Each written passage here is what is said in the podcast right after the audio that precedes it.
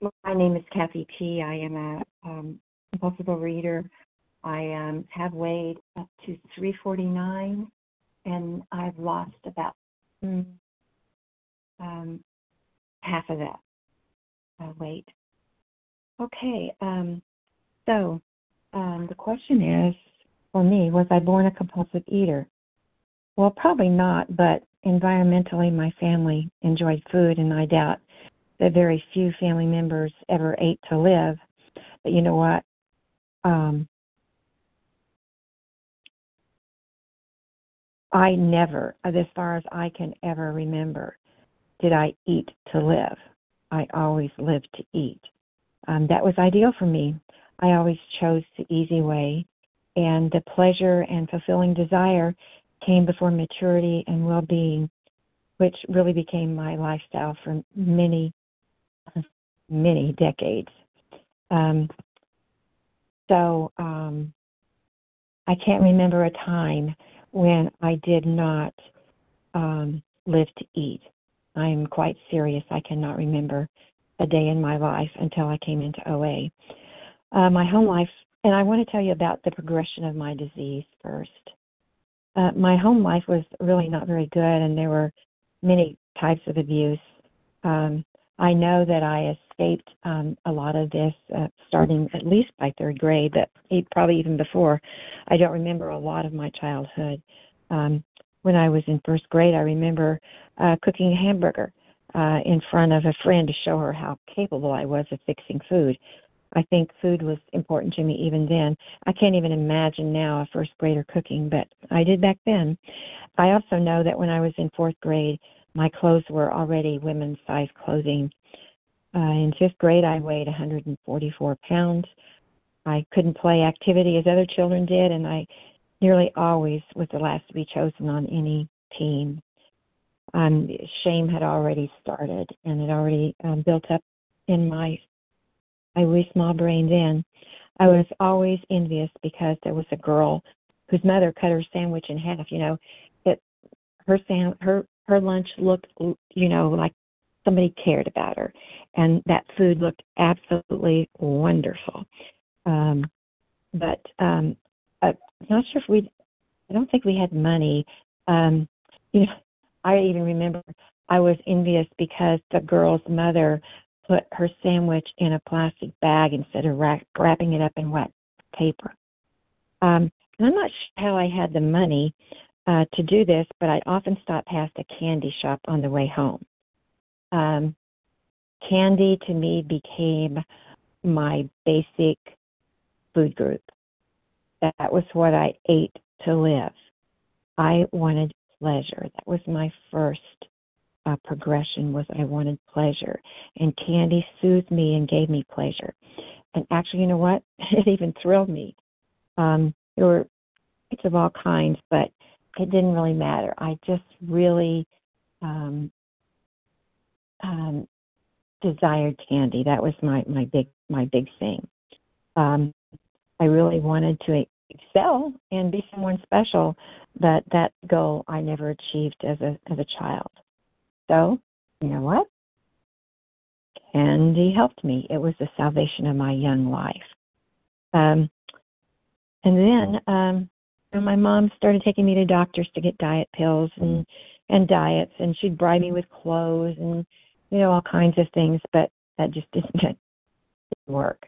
You know, um, so then she started sewing my clothes, and I hated them because they were always so frumpy. She told me that my dad um, said I looked awful um, because I was so, you know, heavy, whatever, and then I needed to lose weight. And then I had a economics teacher, and I know that she was, you know, trying to be helpful, but she was always asking things like, um, uh, "What diet are you on? Are you on you on a low carb diet?" Um, and then I remember going into the showers. Um, we used to shower. I don't know how the showers are now, but back then, um, walked nude into the showers, and I was always embarrassed because, of course, you know, I was larger than anybody else. Um, I think, um, you know, some people it might have driven to lose weight, but not me. Man, you know what it drove me to, right? More candy. Um, oh, and soft drinks. I love soft drinks too. I didn't date really until after high school. I was probably um when I graduated I was about a size 16.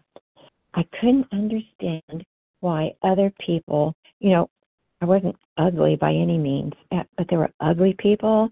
There were people that didn't take care of themselves. Um, there were weird people, and you know they had boyfriends, they had friends. Um, but you know what? I isolated myself. I was not going to be snubbed by them, by anyone, and I was not going to be belittled. So, again, I turned to more food. I would definitely eat, and um, I not only enjoyed the food, but I was intoxicated by the sweet candy. It had become my best friend, my comfort, my excitement. Actually, it was almost everything to me. Um, I, I'm not saying I didn't overeat other food, but that was what really excited me. That was what really gave me the comfort. It had become my best friend. As I said, it was my comfort, my excitement. Actually almost everything to me. I needed the food. You know what? That was painful. It became even more painful than the pleasure it gave me. I remember that even eating uh, that and other food made me feel so ugly and worthless and just full of shame. It made me feel so so terrible. I knew I was eating too much, and I I really um, thought of myself as rotund, and uh, round and you know just plumb uh, ugly. I think I was past caring about how I looked and how people perceived me I was so low in my life, it didn't even matter. I needed food. You know, I love food.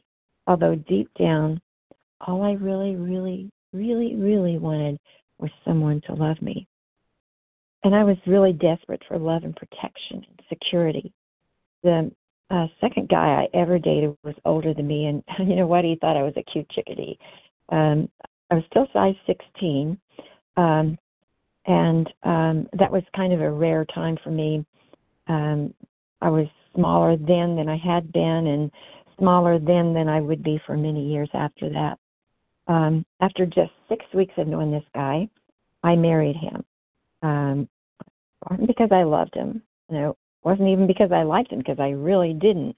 But I thought in my distorted mind that he could give me what I needed but he couldn't. You know what he could give me? More candy and sweets because he loved them just like I did. I unfortunately didn't give back sweetness to him. I gave back nasty words, and I even drew even more into the shell of a person I was to become. So things, uh, you know, progressed or I should say, degressed.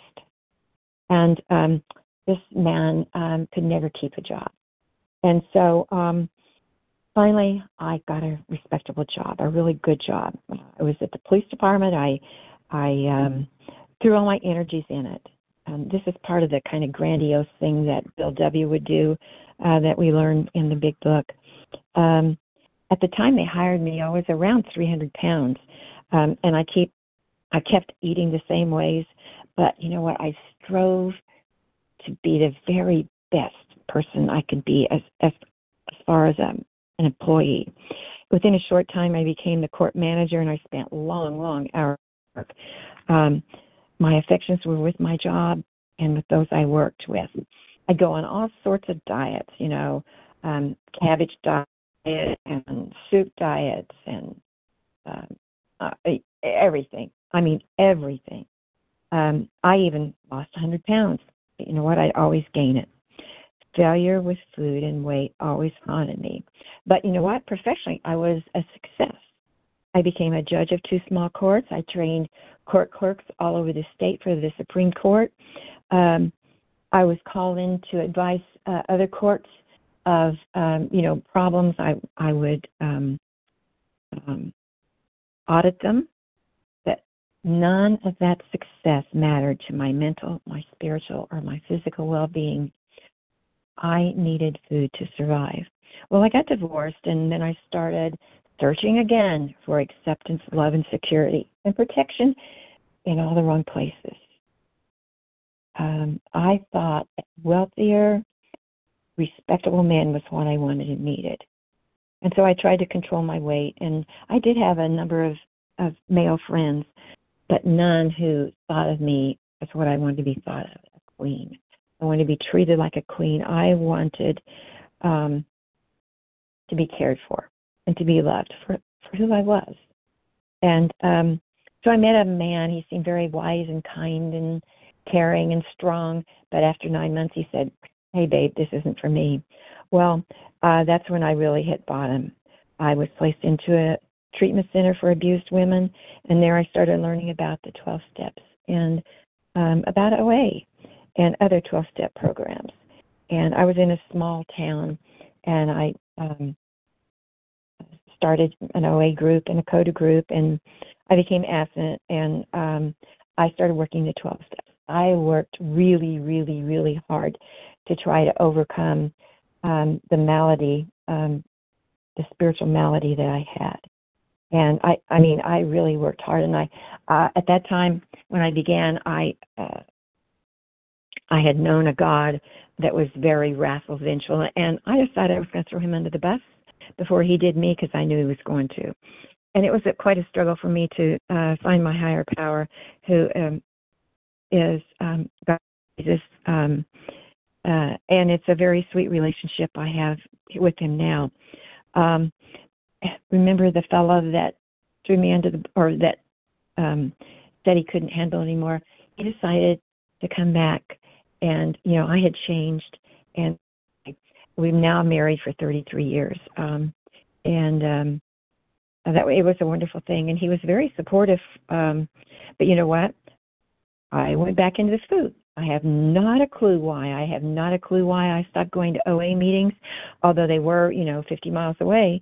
But he would take me anytime I wanted to go. He would take me. Um, I didn't give up on God, but I stopped using Him.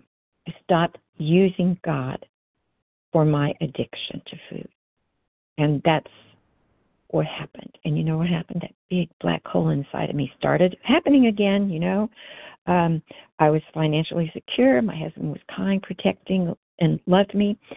And you know, that's what I thought I needed, right? Um, we owned a beautiful home, two cars, wonderful vacations. Um, but yet again, that black abscess was back in my stomach, and I was licked. People would tell me, Man, you're so lucky. Your life is so great. But they had no idea about what that food was doing to me, how I was, you know, being driven to it. And again, there I was at 349 once again. And um so my um my doctor said, "You know what? You just really need to get a gastric bypass." Um I didn't realize at the time um for some reason, you know what this disease does? It, it hides the truth from us. It not only lies, it hides the truth from us. Um you know, uh, I was being told that's what I needed, and I believed it. But even though I got, had a gastric bypass, it was awful. I nearly died with it. I'm not kidding. I couldn't eat for three months, eat or drink for three months. Uh, so, and I, uh, um, I was being fed 3,100 calories a day, um, and um, by um, by a, it's called a TPN bag, um, and um, so I didn't lose weight like you're supposed to, but I did eventually lose weight, and uh, but not down to where I am now. It wasn't, you know, as successful as it's supposed to be for me, and um, it also wasn't successful as a spiritual um, um, emotional well-being. It, it, it wasn't good for me at all that way, and so of course, here comes that big old black abscess right in the middle of my stomach again. Um, and the only thing then I could do was just beg and pray.